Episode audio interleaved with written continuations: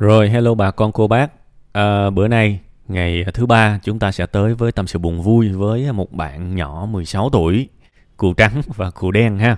Rồi, đây cũng là một cái câu câu chuyện tương đối phổ biến với à, những bạn theo dõi à, tâm sự buồn vui nhiều, cảm thấy cô đơn lạc lõng, không giống với những người xung quanh ha và chúng ta nên ứng xử như thế nào ở cuộc sống này.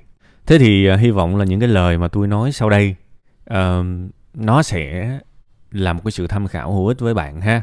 Và tôi sẽ cố gắng nói hết sức theo cái sự đồng cảm của tôi.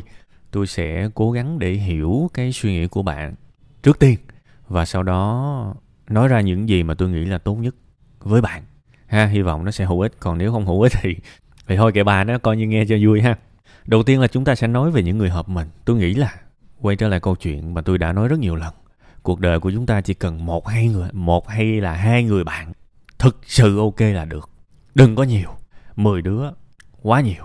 Đương nhiên nếu chúng ta có thể có 10 người thực sự hiểu mình, thực sự cùng đồng điệu, cùng chia sẻ các thứ với mình thì khó quá. Ha, chúng ta có thể có vài, có ngàn người mình biết, có trăm người mình tiếp xúc, có một chục người hơi thân thân nhưng mà gọi là tình thân tri kỷ thì đôi khi có một hai người là đã nhiều lắm rồi là nhiều lắm rồi, nên là hãy thay đổi chút xíu về cái tư duy, về con số, không nhất thiết phải nhiều đâu. Và đặc biệt là mình, tôi tôi vẫn luôn luôn nói nếu mình, chừng nào mình còn chơi được với mình thì lúc đó chưa phải là tận thế, hãy khắc khe hơn trong những cái mối quan hệ gọi là tri kỷ, ha. Hãy nhớ về câu chuyện này. Thêm cái nữa là một cái tư duy mà tôi đã từng nói là về đất lành chim đậu. Ai trong chúng ta cũng muốn có một người bạn nhưng mà chúng ta chả bao giờ tự hỏi là mình đã là một người bạn tốt chưa? Chả bao giờ mình bỏ vốn ra trước mà mình cứ muốn người ta tốt với mình. Bạn muốn thu hút một người chân thành thì hãy chân thành đi. Tự nhiên thu hút được người chân thành. Còn đằng này, mình lúc nào cũng muốn ai đó những người, những những người tốt nhất, hợp nhất tới với mình. Nhưng mà có bao giờ mình nghĩ là mình là cái mảnh đất lành đủ đủ lành để mình đậu vào, để người ta đậu vào mình hay chưa? Nên cái cách tiếp cận tốt nhất theo tôi vẫn là hoàn thiện mình trước. Tóm lại, bạn muốn một người bạn có những đức tính gì, kể ra đi và hãy hoàn thiện từng đức tính của bạn. Điều kỳ diệu sẽ xảy ra, bạn sẽ bạn sẽ thu gặt lại những người giống bạn. Giống như doanh nhân thì thường sẽ chơi chơi với doanh nhân. Chứ chứ bây giờ giả sử mình nghèo thế bà luôn, mình muốn chơi với những người nổi tiếng, không bao giờ xảy ra, không bao giờ xảy ra. Nhưng nếu bạn là một người nổi tiếng, tự nhiên bạn sẽ chơi với những người nổi tiếng. Câu chuyện đó là như vậy có bao giờ bạn thắc mắc là bạn vô cái uh, Facebook của những người nổi tiếng bạn sẽ thấy là bạn bè của họ ở dưới toàn là tài khoản tích xanh không à? Có để ý không? Có để ý không? Tài khoản tích xanh. Tại sao? Người nổi tiếng lại chơi với người nổi tiếng vì cuộc đời này nó vận hành như thế. Ha tôi lúc nào tôi cũng nhắc những bạn trẻ trẻ hãy thôi hẹn cà phê những người nổi tiếng đi.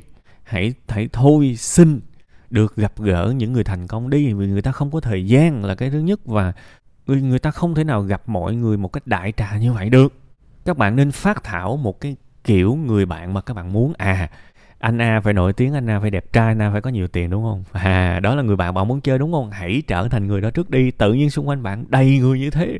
Đó là cách cuộc đời vận hành. Bạn muốn một người bạn như thế nào, liệt kê và hoàn thiện mình đi. Xung quanh bạn rồi sẽ đầy những người như thế. Đến một giai đoạn người ta xin để chơi với bạn, chứ bạn chả phải đi cầu cạnh xin ai hết. Nhớ nha, đó là cái bài học thứ hai.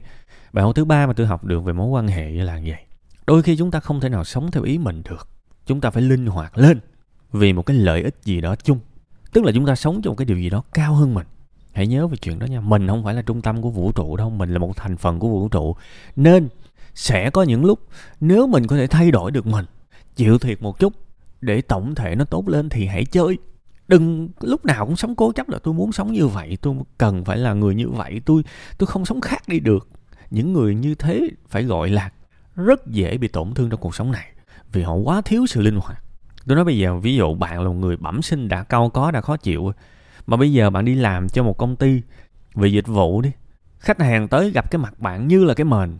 Bạn không thể nào lấy lý do là tính tôi vậy được, cái mặt của tôi nó không được thân thiện, tôi không thích cười thế thì bạn về nhà bạn đắp mền bạn ngủ đi. Đừng có đi làm vì cái cái cái là chính mình của các bạn á. Nó tổn hại tới cả một cái công ty đó và cái sự tổn hại đó rất có thể một khách hàng nào đó sẽ quay phim up lên trên youtube. Cả một cái tập thể nó sẽ bị gánh chịu ảnh hưởng, nó sẽ bị một cái khủng hoảng. Hàng trăm nhân viên khác sẽ bị liên lụy vạ lây chỉ vì cái việc bạn muốn là chính mình. Đâu có được. Mình phải thay đổi. Đôi khi mình cái cách đơn giản để hạnh phúc là hãy nghĩ tới một cái gì đó cao hơn mình. Và nếu mình chịu thiện chút mà cái cao hơn mình được tốt hơn, thì hãy cứ vẫn thay đổi các bạn. Giá trị sống là ở chỗ đó chứ không phải lúc nào cũng ích kỷ hướng về mình. Hãy nhớ chuyện đó nha, quay trở lại tập thể của bạn. Đôi khi mình cũng nên thay đổi chút xíu để cái nhóm đó nó vui hơn, để cái nhóm đó nó tuyệt vời hơn, để nhóm đó nó có những khoảnh khắc hạnh phúc hơn và bạn, điều quan trọng không phải là bạn fake hay là bạn không fake, bạn là chính mình hay là không là chính mình. Mà điều quan trọng là bạn nhận ra cái ý nghĩa của cái hành vi đó. Nó có một cái giá trị nào trên cuộc đời này hay không? Và bạn nhìn thấy cái chân giá trị đó thì bạn cứ vui vẻ mà thay đổi. Vì rồi bạn sẽ thay đổi thôi. Bạn chả bao giờ có thể từ 16 tuổi cho tới 26 cho tới 36 cho tới 56 cho tới 76 bạn chẳng thể nào sống theo một cách được. Bạn sẽ luôn thay đổi. Vậy thì đừng có xem cái sự thay đổi như một cái gì đó kinh khủng lắm hãy nhìn đến cái gì đó cao hơn mình. Ha ở trong triết học về tâm linh á, người ta có cái chữ là nhất thể. Nhất thể. Các bạn muốn tìm hiểu hãy hãy tìm hiểu như hãy search cái từ khóa này đi thì nó sẽ có nhiều cái tài liệu cho các bạn đọc. Và tôi nghĩ là cái tư duy về nhất thể nó sẽ rất quan trọng tức là mình là một thành phần của cái chung.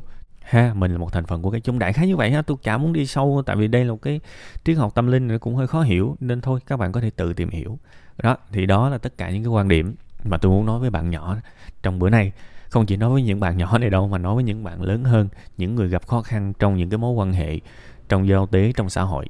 Nha, hy vọng có thể giúp ích được cho các bạn.